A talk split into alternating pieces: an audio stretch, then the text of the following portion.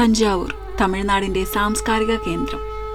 തഞ്ചാവൂർ എന്ന് കേൾക്കുമ്പോൾ തന്നെ നമ്മുടെ മനസ്സിലേക്ക് ഓടിയെത്തുന്നത് ശ്രീ ബൃഹദീശ്വര ക്ഷേത്രവും താഞ്ചോർ പെയിന്റിങ്സും തലയാട്ടി ബൊമ്മയും ഒക്കെയാണ്.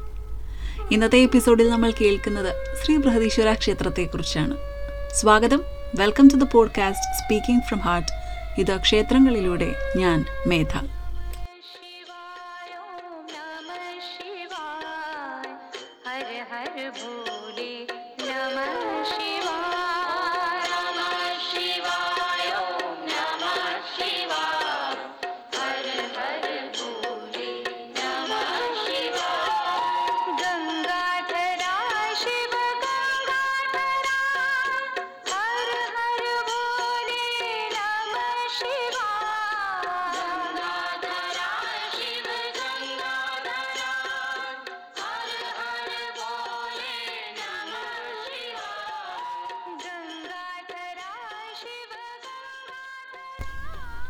ശ്രീ ബൃഹദേശ്വര ക്ഷേത്രം ദക്ഷിണമേരു എന്നറിയപ്പെടുന്ന ശ്രീ മഹാദേവൻ പ്രധാന പ്രതിഷ്ഠയായ ഈ ക്ഷേത്രത്തിന് പെരുവുടയാർ കോവിൽ എന്നും തഞ്ചൈ പെരിയ കോവിൽ എന്നും രാജരാജ ചോളൻ പണി പണികഴിപ്പിച്ച ക്ഷേത്രമായതിനാൽ രാജരാജേശ്വരം എന്നുമൊക്കെ അറിയപ്പെടുന്നു.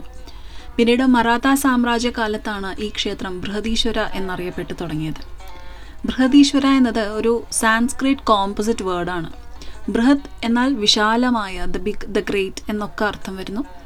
ഈശ്വര എന്നാൽ ഈശ്വരൻ അതായത് ഇവിടെ ശിവനാണ്. സോ ബൃഹദീശ്വര ക്ഷേത്രം എന്നാൽ ദ ബിഗ് ശിവ ടെമ്പിൾ അഥവാ ദ ഗ്രേറ്റ് ശിവ ടെമ്പിൾ. ഏറ്റവും വലിയ ഹിന്ദു ക്ഷേത്രങ്ങളിൽ ഒന്നാണ് ശ്രീ ബൃഹദീശ്വര ക്ഷേത്രം. The UNESCO world heritage site ആണ് the great living Chola temples. ഇതിൽ മൂന്ന് ക്ഷേത്രങ്ങളാണ്. ഒന്ന് ബൃഹദീശ്വര ക്ഷേത്രം രണ്ട് ഗംഗൈകൊണ്ട ചോളപുരം മൂന്നാമത്തേത് ഐരാവതേശ്വരം. ചോള രാജവംശത്തിലെ അരുൾമൊഴിവർമ്മൻ എന്ന രാജരാജ ചോളൻ ഒന്നാമനാണ് ഈ ക്ഷേത്രം പണി കഴിപ്പിച്ചത്. കുഞ്ചുറമല്ലൻ പെരുന്തച്ചൻ എന്ന ശില്പിയാണ് ഈ ക്ഷേത്രത്തിന്റെ രൂപകൽപ്പന ചെയ്തത് എന്ന് വിശ്വസിക്കപ്പെടുന്നു. ഒരുപാട് പ്രത്യേകതകളും നിഗൂഢതകളും നിറഞ്ഞു നിൽക്കുന്ന ഒരു ക്ഷേത്രം തന്നെയാണ് ശ്രീ ബൃഹദീശ്വര ക്ഷേത്രം. ആദ്യം നമുക്ക് ഈ ക്ഷേത്രത്തിന്റെ ആർക്കിടെക്ചർ അഥവാ വാസ്തുവിദ്യയെക്കുറിച്ച് കേൾക്കാം. ഔട്ടർ മോസ്റ്റ് ഗേറ്റ് കടന്ന് ഉള്ളിലേക്ക് വരുമ്പോൾ നമുക്ക് രണ്ട് പ്രവേശന ഗോപുരം കാണാൻ സാധിക്കും. ആദ്യത്തെ ഗോപുരം കേരളാന്തകൻ തിരുവാസൽ എന്നും രണ്ടാമത്തെ ഗോപുരം രാജരാജൻ തിരുവാസൽ എന്നും അറിയപ്പെടുന്നു. കേരള നാട്ടുരാജാവായിരുന്ന ശ്രീ ഭാസ്കര രവിവർമ്മനെ പരാജയപ്പെടുത്തിയതിനു ശേഷം രാജരാജ ചോളന് ലഭിച്ച പേരാണത്രേ കേരളാന്തകൻ. അതിന്റെ ഓർമ്മയ്ക്കാണ് ഈ അഞ്ച് നിലകളുള്ള പ്രവേശന ഗോപുരത്തിന് കേരളാന്തകൻ തിരുവാസൽ എന്ന് നാമകരണം ചെയ്തത്. അങ്ങനെ രണ്ടാമത്തെ ഗോപുരം കടന്ന് അതിനുള്ളിലാണ് മുഖ്യ ക്ഷേത്രഗോപുരം ദ്രാവിഡ ശൈലിയിലാണ് ഈ ക്ഷേത്രം നിർമ്മിച്ചിരിക്കുന്നത്. ഈ ഒരു ക്ഷേത്ര സമുച്ചയത്തിന് ഒരു ദീർഘ ചതുരാകൃതിയാണ് ഈ ക്ഷേത്രത്തിന്റെ ഒരു പ്രത്യേകത എടുത്ത് പറയുകയാണെങ്കിൽ ഒരു തുള്ളി മണ്ണ് പോലും കുഴിക്കാതെ ആ ഒരു പ്ലെയിൻ ഗ്രൗണ്ട് ലെവലിലാണ് ഈ ക്ഷേത്രം നിർമ്മിച്ചിരിക്കുന്നത്. ഏകദേശം ഒന്നേ പോയിന്റ് മൂന്ന് ലക്ഷം ടൺ ഗ്രാനൈറ്റ് ആണ് ഈ ഒരു ക്ഷേത്രം നിർമ്മിക്കാൻ ഉപയോഗിച്ചത്. ഇതിൽ ഏറ്റവും രസകരവും എന്നാൽ അത്ഭുതകരമായിട്ടുള്ളൊരു സംഗതിയാണ് ഈ ഒരു ക്ഷേത്രത്തിന്റെ ഏകദേശം ഒരു അറുപത് കിലോമീറ്റർ ചുറ്റളവിൽ ഒരു പർവതമോ പാറക്കെട്ടോ ഒന്നുമില്ല എന്നുള്ളത്. ഏകദേശം മൂവായിരത്തോളം ആനകളെ ഉപയോഗിച്ചാണ് ദൂരെയുള്ള പല സ്ഥലങ്ങളിൽ നിന്നും ഈ കല്ലുകളൊക്കെ ഇപ്പോൾ ക്ഷേത്രം ഇരിക്കുന്നയിടത്ത് എത്തിച്ചത് എന്ന് പറയപ്പെടുന്നു. ഒരു മാഗ്നിഫിസന്റ് അല്ലെങ്കിൽ അൻ എക്സലന്റ് ആർക്കിടെക്ചറാണ് ഈ ക്ഷേത്രത്തിനെന്ന് വേണം പറയാൻ. കാരണം ക്ഷേത്ര ഗോപുരം എന്നത് ഒരു ഇരുന്നൂറ് ഫീറ്റിനും മുകളിലാണ്. അതായത് പത്തൊമ്പത് നിലയുള്ള ബിൽഡിങ്ങിന് സമ. സൗത്ത് ഇന്ത്യയിലെ തന്നെ ഏറ്റവും ഉയരം കൂടിയ ഗോപുരങ്ങളിൽ ഒന്നാണിത്. ഈ ഒരു ഗോപുരത്തിന്റെ സ്ട്രക്ചർ നിർമ്മിച്ചിരിക്കുന്നത് ഒരു പ്രത്യേക ടെക്നിക്ക് ഉപയോഗിച്ചാണ്. അതിനെ പസിൽ ടെക്നിക് എന്ന് പറയും. അതായത് ഒരു ബൈൻഡിങ് ഏജന്റും ഉപയോഗിക്കാതെ കല്ലുകൾ ഇന്റർലോക്ക് ചെയ്ത് യോജിപ്പിക്കുന്ന രീതിയിലാണ് ചെയ്തിരിക്കുന്നത്. ആ ഗോപുരത്തിൽ നിറയെ അതിമനോഹരമായ ശില്പകലയാണ്. ഗോപുരത്തിൽ മാത്രമല്ല നമുക്ക് ഈ ക്ഷേത്രത്തിൽ ഉടനീളം അതിമനോഹരമായ ശില്പകലയാണ് കാണാൻ സാധിക്കുന്നത്. ഇനി ക്ഷേത്ര ഗോപുരത്തിന് മുകളിലായിട്ടാണ് ഏകദേശം എൺപത് ടൺ തൂക്കമുള്ള ഒറ്റക്കല്ലിൽ തീർത്ത കുംഭം അഥവാ കലശം ഇരിക്കുന്നത് ഈ ഒരു ഗോപുരവുമായി റിലേറ്റ് ചെയ്ത് ഒരുപാട് മിസ്റ്ററി നമ്മൾ കേട്ടിട്ടുണ്ട്. അതായത് ഇത്രയും ഹൈറ്റുള്ള ഗോപുരത്തിന് മുകളിൽ ഇത്രയും ഭാരമുള്ള കലശം അത് എങ്ങനെയാണ് അന്നത്തെ കാലത്ത് ഒരു മെഷീനറിയുടെയും സഹായമില്ലാതെ സ്ഥാപിച്ചത് എന്ന്. ഇവിടെ ഇതൊരു മിസ്റ്ററി ആയിട്ടല്ല നമ്മൾ കാണേണ്ടത്. മറിച്ച് അന്നത്തെ ആൾക്കാരുടെ ഒരു എഫേർട്ടാണ് നമ്മളെ അത്ഭുതപ്പെടുത്തുന്നത്. ഗ്രൗണ്ടിൽ നിന്ന് ഈ ഒരു ഗോപുരത്തിന്റെ മുകളിലെ ഭാഗത്തേക്ക് ഏകദേശം ആറ് കിലോമീറ്റർ നീളത്തിൽ അവരൊരു ചെരിവ് തലം നിർമ്മിച്ചു. എന്നിട്ട് അതിലൂടെ ഈ യുദ്ധത്തിനൊക്കെ ഉപയോഗിച്ചിരുന്ന ആനകളുടെയും കുതിരകളുടെയും കാളകളുടെയും മാത്രമല്ല മനുഷ്യരുടെയും സഹായത്തോടെയാണ് ആ വലിയ ഒറ്റക്കൽ കുംഭം അവിടെ സ്ഥാപിച്ചത് എന്ന് പറയപ്പെടുന്നു. ഇവിടെയാണ് നമ്മൾ ആ ഒരു എഫേർട്ട് തിരിച്ചറിയേണ്ടത്. ഇനി ആദ്യം കാണുന്ന രണ്ട് പ്രവേശന ഗോപുരങ്ങൾ കടന്ന് നമ്മൾ അകത്തേക്ക് കയറുമ്പോൾ അവിടെ നമുക്ക് നന്ദി മണ്ഡപം കാണാൻ സാധിക്കും. ഈ നന്ദിയും വളരെ പ്രത്യേകത നിറഞ്ഞതാണ്. പതിമൂന്നടി ഉയരവും പതിനാറടി നീളവുമുള്ള ഈ നന്ദി ഒറ്റക്കല്ലിൽ തീർത്തതാണ്. ഇരുപത്തഞ്ച് ടൺ ഭാരമുള്ള ഈ നന്ദി തന്റെ നാക്ക് പുറത്തേക്കിട്ട് മൂക്കിൽ മുട്ടിച്ചുകൊണ്ടുള്ള രീതിയിലാണ് ഇരിക്കുന്നത്. ഇതൊരു മെഡിറ്റേറ്റീവ് പോസ്ചറാണ് എന്ന് പറയപ്പെടുന്നു. ലോകത്തിലെ ഏറ്റവും വലിയ നന്ദികളിൽ രണ്ടാം സ്ഥാനമാണ് ഇവിടെയുള്ള നന്ദിക്ക്. നന്ദി മണ്ഡപത്തിന് മുകളിലായിട്ട് മനോഹരമായ ചിത്രരചന നമുക്ക് കാണാൻ സാധിക്കും. ടാഞ്ചോർ പെയിന്റിങ്സിന്റെ ഒരു വലിയ കളക്ഷനാണ് ഈ ക്ഷേത്രത്തിലുടനീളം. ഇനി നന്ദി മണ്ഡപം കഴിഞ്ഞ് നമ്മൾ കാണുന്നതാണ് മുഖമണ്ഡപം. അതിനുശേഷം മഹാമണ്ഡപം. അതിനുള്ളിലാണ് ശ്രീകോവിൽ സ്ഥിതി ചെയ്യുന്നത്. അവിടെ വലിയൊരു ഗണപതി പ്രതിഷ്ഠ കാണാം. ഗണപതിയെ തൊഴുതിട്ടാണ് നമ്മൾ അകത്തേക്ക് കയറുന്നത്. ഗർഭഗൃഹത്തിന്റെ ഒരു പ്രത്യേകത പറയുകയാണെങ്കിൽ ക്ഷേത്രഗോപുരത്തിന്റെ നേരെ താഴെയാണ് മഹാശിവലിംഗം. ഏകദേശം ഇരുപത്തൊമ്പത് അടി ഉയരമുള്ള മഹാശിവലിംഗമാണ്. ഒറ്റക്കല്ലിൽ തീർത്ത ഈ ശിവലിംഗം ഇന്ത്യയിലെ വൺ ഓഫ് ദ ലാർജസ്റ്റ് ആണ്. മറ്റൊരു പ്രത്യേകത എടുത്ത് പറയുകയാണെങ്കിൽ ഈ ഒരു ശിവലിംഗത്തിന് മുകളിൽ ഒരു ഹോളോ സ്പേസ് ആണ്. അതായത് ശിവലിംഗത്തിന് നേരെ മുകളിലാണ് കലശം സ്ഥാപിച്ചിരിക്കുന്നത്. പുറത്തേക്ക് നിന്ന് നോക്കുമ്പോൾ ഗോപുരം ഒരു ക്ലോസ്ഡ് സ്ട്രക്ചറായി തോന്നുമെങ്കിലും അകത്ത് പൊള്ളയാണ് എന്നുള്ളതാണ് സത്യം. അത് അങ്ങനെ കൺസ്ട്രക്ട് ചെയ്യാനായിട്ടൊരു കാരണമുണ്ട്. അതായത് ഈ ഒരു ശിവലിംഗത്തിൽ നിന്നും വരുന്ന ആ ഒരു ഇലക്ട്രോ മാഗ്നറ്റിക് പോസിറ്റീവ് എനർജി ക്ഷേത്രത്തിനകത്തെങ്ങും ഡിസ്ട്രിബ്യൂട്ട് ആവാനായിട്ട് ഈ ഒരു കലശം എൺപത് ടൺ ഭാരമുള്ള ഈ ഒരു താഴികക്കുടമാണ് റിപ്പൾസീവ് ഫോഴ്സായിട്ട് നിൽക്കുന്നത്. ഇതിനു വേണ്ടിയിട്ടാണ് ക്ഷേത്രഗോപുരം ഒരു ഹോളോ പാറ്റേണിൽ നിർമ്മിച്ചിരിക്കുന്നത്. ക്ഷേത്ര ഗർഭഗൃഹത്തിനുള്ളിൽ പ്രതിഷ്ഠയ്ക്ക് മുകളിലായിട്ട് ഒരു ചെറിയ സ്റ്റെയർ കേസ് ഉണ്ട് അത്ര അതിന് മുകളിൽ നിന്നുകൊണ്ട് ആ ഒരു ഹോളോ സ്പേസിലേക്ക് നോക്കിയിട്ട് ഓം എന്ന് ജപിക്കുകയാണെങ്കിൽ അതിന്റെ ആ ഒരു വൈബ്രേഷൻ നമുക്ക് പറഞ്ഞറിയിക്കാൻ പറ്റാത്ത അനുഭവമായിരിക്കും എന്നാണ് പറയപ്പെടുന്നത്. ബൃഹദീശ്വര ക്ഷേത്രത്തിൽ മഹാദേവനോടൊപ്പം തന്നെ ശ്രീ പാർവതി ദേവിക്കും ഗണപതിക്കും സുബ്രഹ്മണ്യ സ്വാമിക്കും പ്രതിഷ്ഠകളുണ്ട്.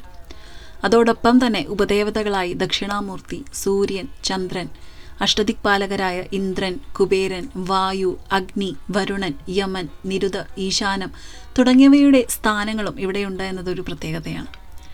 രാജരാജ ചോളന്റെ ഇരുപത്തഞ്ചാം ഭരണവാർഷികത്തിലെ ഇരുന്നൂറ്റി എഴുപത്തിയഞ്ചാം ദിവസമാണ് ക്ഷേത്ര നിർമ്മാണം പൂർത്തിയാക്കിയത്. എ ഡി ആയിരത്തി മൂന്നിൽ ക്ഷേത്ര നിർമ്മാണം തുടങ്ങി എ ഡി ആയിരത്തി പത്തിൽ പൂർത്തിയാക്കിയ ഈ ക്ഷേത്രത്തിന് ആയിരം വർഷത്തെ പഴക്കമുണ്ടെങ്കിലും ഇന്നും അവിടുത്തെ ആചാരങ്ങളും അനുഷ്ഠാനങ്ങളും മുറ പോലെ നടന്നു വരുന്നു. അതുകൊണ്ടാണ് ഈ ക്ഷേത്രത്തെ UNESCO the great living Chola temple എന്ന് വിശേഷിപ്പിച്ചിരിക്കുന്നത്. ഒരിക്കൽ രാജരാജ ചോള തമാശ രൂപേണ ക്ഷേത്രശില്പിയോട് ചോദിച്ചത്രേ ഈ ക്ഷേത്രം എപ്പോഴെങ്കിലും നിലം പതിക്കുമോ എന്ന്? ഈ ഒരു ചോദ്യത്തിന് ശില്പി തിരിച്ചും രസകരമായൊരു മറുപടിയാണ് കൊടുത്തത്. ക്ഷേത്രമെന്നല്ല ക്ഷേത്രത്തിന്റെ നിഴൽ പോലും താഴെ പതിക്കില്ല എന്ന്. സത്യമാണ് ഉച്ചസമയത്ത് ക്ഷേത്രഗോപുരത്തിന്റെ നിഴൽ എങ്ങും കാണാൻ സാധിക്കില്ല. കാരണം മറ്റൊന്നുമല്ല അതിന്റെ വാസ്തു സൃഷ്ടി വൈഭവം തന്നെ. ഉച്ചസമയത്ത് ക്ഷേത്രഗോപുരത്തിന്റെ നിഴൽ വന്ന് പതിയുന്നത് ക്ഷേത്രത്തിന്റെ ആ വിശാലമായ കെട്ടിടത്തിൽ തന്നെയാണ് എന്നത് ഒരു വാസ്തുവിദ്യാ വൈഭവം തന്നെയാണ്. ക്ഷേത്രം നിർമ്മിച്ച് ആയിരം വർഷങ്ങളധികമായെങ്കിലും ഇന്നും ക്ഷേത്രഗോപുരത്തിന് ഒരു ശതമാനം പോലും ചെരിവില്ല എന്നുള്ളത് ഈ ക്ഷേത്രത്തിന്റെ വാസ്തുവിദ്യയെ എടുത്തു കാണിക്കുന്നു. ക്ഷേത്രത്തിന്റെ വിശാലമായ ആ ഒരു ബേസ് തന്നെയാണ് ഇതിനും കാരണം. അതുപോലെ അത്ഭുതപ്പെടുത്തുന്ന മറ്റൊരു കാര്യമാണ് ആറ് ഭൂമി കുലുക്കങ്ങളെയും മറ്റ് പ്രകൃതിക്ഷോഭങ്ങളെയും അതിജീവിച്ച വാസ്തുശില്പമാണ് ശ്രീ ബൃഹദീശ്വര ക്ഷേത്രം എന്നത്. ഇനി ക്ഷേത്രത്തിന്റെ മറ്റൊരു സ്ട്രക്ചറൽ മിറാക്കിൾ എന്ന് പറയുന്നത് ക്ഷേത്രത്തിന്റെ ഗോപുരം ഇരുന്നൂറ്റി പതിനാറ് ഫീറ്റാണ് മഹാശിവലിംഗം ടോട്ടൽ മുപ്പത് ഫീറ്റാണ് അതിൽ പന്ത്രണ്ട് ഫീറ്റ് വിഗ്രഹവും പതിനെട്ട് ഫീറ്റ് ഡീപ്പ് ഫൗണ്ടേഷനുമാണ് ഇതെല്ലാം ചേർന്നത് ഒരു ശ്രീകോവിൽ. ഇതെല്ലാം കൂടി കൂട്ടുമ്പോൾ നമുക്ക് കിട്ടുന്ന സംഖ്യ ഇരുന്നൂറ്റി നാൽപ്പത്തി ഏഴ് ഇനി ഈ കണക്കുകൾ തമിഴ് ഭാഷയുമായിട്ട് റിലേറ്റ് ചെയ്യുമ്പോൾ അതായത് തമിഴിൽ പന്ത്രണ്ട് ഉയിർ എഴുത്തുക്കളും പതിനെട്ട് മെയ് എഴുത്തുക്കളും ഒരു ആയുധ എഴുത്തുമാണ്. അതായത് തമിഴ് ലാംഗ്വേജിൽ നമ്മൾ എടുത്തു നോക്കുകയാണെങ്കിൽ ഇരുന്നൂറ്റി നാൽപ്പത്തിയേഴ് ആൽഫബറ്റ്സ് ആണ്. ഇനി ക്ഷേത്രത്തിലെ മഹാശിവലിംഗവും നന്ദി മണ്ഡപത്തിലെ നന്ദിയും തമ്മിലുള്ള ഒരു ദൂരം നോക്കുമ്പോൾ അതും ഇരുന്നൂറ്റി നാൽപ്പത്തേഴ് ഫീറ്റ് ആണ് എന്നുള്ളത് ഒരു ആർക്കിടെക്ചറൽ മിറാക്കിൾ തന്നെയാണ്. ഇനി ക്ഷേത്ര മതിൽക്കെട്ടിനും ഒരു പ്രത്യേകതയുണ്ട്. ഒരു കോട്ടമതിലിന്റെ രീതിയിലാണ് ക്ഷേത്രത്തിന്റെ ബൗണ്ടറി വാൾ അതിൽ നമുക്ക് പീരങ്കിയൊക്കെ കൊത്തിവെച്ചിരിക്കുന്നത് കാണാം. അതുപോലെ പ്രവേശന ഗോപുരത്തിനോട് ചേർന്ന് നിൽക്കുന്ന മതിലിൽ നിറയെ നന്ദി ശില്പങ്ങളാണ് ഒരേപോലെയുള്ള ആയിരത്തി ഒരുന്നൂറ്റി എട്ട് നന്ദികളാണ് അതിൽ നമുക്ക് കാണാൻ സാധിക്കുന്നത്. നാനൂറ് തൂണുകളുള്ള ക്ഷേത്രത്തിന് ചുറ്റുമുള്ള ഇടനാഴിയും അതിനുള്ളിൽ പല അളവിലുള്ള ഇരുന്നൂറ്റി അമ്പത്തിരണ്ട് ശിവലിംഗങ്ങളും. അതിന് തൊട്ടു പിന്നിലായി അതിമനോഹരമായ താഞ്ചോർ പെയിന്റിങ്സും മ്യൂറൽ പെയിന്റിങ്സും ഒക്കെ വരച്ചിരിക്കുന്നത് കാണാം. ആയിരം വർഷം പഴക്കമുണ്ടെങ്കിലും ഇന്നും ആ ചിത്രങ്ങൾ വളരെ ശോഭയോടുകൂടി തന്നെ നിലനിൽക്കുന്നു എന്നതും താഞ്ചോർ പെയിന്റിങ്സിന്റെ വലിയൊരു സവിശേഷതയാണ്. ഓരോ പെയിന്റിങ്ങിലും ഉപയോഗിച്ചിരിക്കുന്നത് പൂവിതളും പല നിറങ്ങളിലുള്ള ഇലകളും മഞ്ഞളും നല്ല രീതിയിൽ പരിചരിച്ച ചെളിയും ഉപ്പും വേപ്പും ഒക്കെ ചേർന്ന നാച്ചുറൽ എലമെൻസ് ആണ്. അതുകൊണ്ടാണ് ഇന്നും ആ ചിത്രങ്ങൾ ഇത്രയും ഫ്രഷായിട്ടും ബ്രൈറ്റ് ആയിട്ടും ഇരിക്കുന്നത്. ചിത്രകലയോടൊപ്പം തന്നെ പറയേണ്ടതാണ് രാജരാജ ചോളന് കലകളോടുള്ള പ്രിയവും. ക്ഷേത്രത്തിൽ അദ്ദേഹം ഏകദേശം നാനൂറ് നർത്തകിമാരെയും അമ്പത് ഗായകരെയും നൂറ് വാദ്യ കലാകാരന്മാരെയും നിയമിച്ചിരുന്നതായിട്ട് ക്ഷേത്രലിഖിതത്തിൽ വ്യക്തമായി രേഖപ്പെടുത്തിയിട്ടുണ്ട്. അവരുടെ എല്ലാം പേരും ജന്മസ്ഥലവും അവർക്ക് കിട്ടിയിരുന്ന വേജസ് ഉൾപ്പെടെ അതിൽ അടയാളപ്പെടുത്തിയിട്ടുണ്ട് എന്നുള്ളതാണ് അവരുടെ മാത്രമല്ല ക്ഷേത്ര നിർമ്മാണത്തിന്റെ ഭാഗമായ എല്ലാവരുടെയും വിശദാംശങ്ങൾ അതിൽ രേഖപ്പെടുത്തിയിട്ടുണ്ട്. അതുപോലെ ക്ലാസിക്കൽ ഡാൻസായ ഭരതനാട്യത്തിനും ആ സമയത്ത് വലിയ പ്രാധാന്യമുണ്ടായിരുന്നു എന്ന് വേണം പറയാൻ. കാരണം ക്ഷേത്ര മതിൽക്കെട്ടിൽ ഭരതനാട്യത്തിലെ നൂറ്റിയെട്ടിൽ എൺപത്തൊന്ന് അഭിനയ മുദ്രകൾ കൊത്തിവെച്ചിട്ടുണ്ട്. ഇതുകൂടാതെ ക്ഷേത്രത്തിനുള്ളിലുള്ള നടരാജ പ്രതിഷ്ഠ ക്ലാസിക്കൽ ഇന്ത്യൻ നൃത്തത്തിന്റെ പ്രാധാന്യത്തെ എടുത്തു കാണിക്കുന്നു. ഈയൊരു നടരാജ വിഗ്രഹത്തിനുമുണ്ട് കേട്ടോ ഒരു പ്രത്യേകത. പിച്ചളയിൽ തീർത്ത ആദ്യത്തെ നടരാജ വിഗ്രഹമാണ് ശ്രീ ബൃഹദേശ്വര ക്ഷേത്രത്തിലുള്ളത്. അതേപോലെ ക്ഷേത്രത്തിന്റെ ശില്പകലയെക്കുറിച്ച് പറയാതിരിക്കാനേ സാധിക്കില്ല. ഓരോ തൂണിലും മതിൽക്കെട്ടിലും അതിമനോഹരമായി കൊത്തിവെച്ചിരിക്കുന്ന ശില്പങ്ങളെ നമുക്ക് ക്ഷേത്രത്തിലുടനീളം കാണാൻ സാധിക്കും. ഒരുപാട് പുരാണ കഥാസന്ദർഭങ്ങളെ മനോഹരമായ ശില്പങ്ങളായി കൊത്തിവെച്ചിരിക്കുന്നത് കാണാം. അതുപോലെ എല്ലാ ഗോപുരങ്ങളും ഒരുപാട് ശില്പങ്ങൾ നിറഞ്ഞതാണ്. ശിവന്റെ പല ഭാവങ്ങളിലുള്ള ശില്പങ്ങളോടൊപ്പം തന്നെ ദേവിമാരുടെയും മറ്റ് ദേവന്മാരുടെയും ശില്പങ്ങൾ ഇവിടെ കാണാൻ സാധിക്കും. രാജരാജ ചോളന്റെ പ്രതിമയോടൊപ്പം അദ്ദേഹത്തിന്റെ ഗുരുവിന്റെ ശില്പവും അതുപോലെ തന്നെ ഈ ക്ഷേത്രശില്പിയായ കുഞ്ചിറമല്ലൻ രാജരാജ പെരുന്തച്ഛന്റെ പ്രതിമയും അവിടെ കാണാം.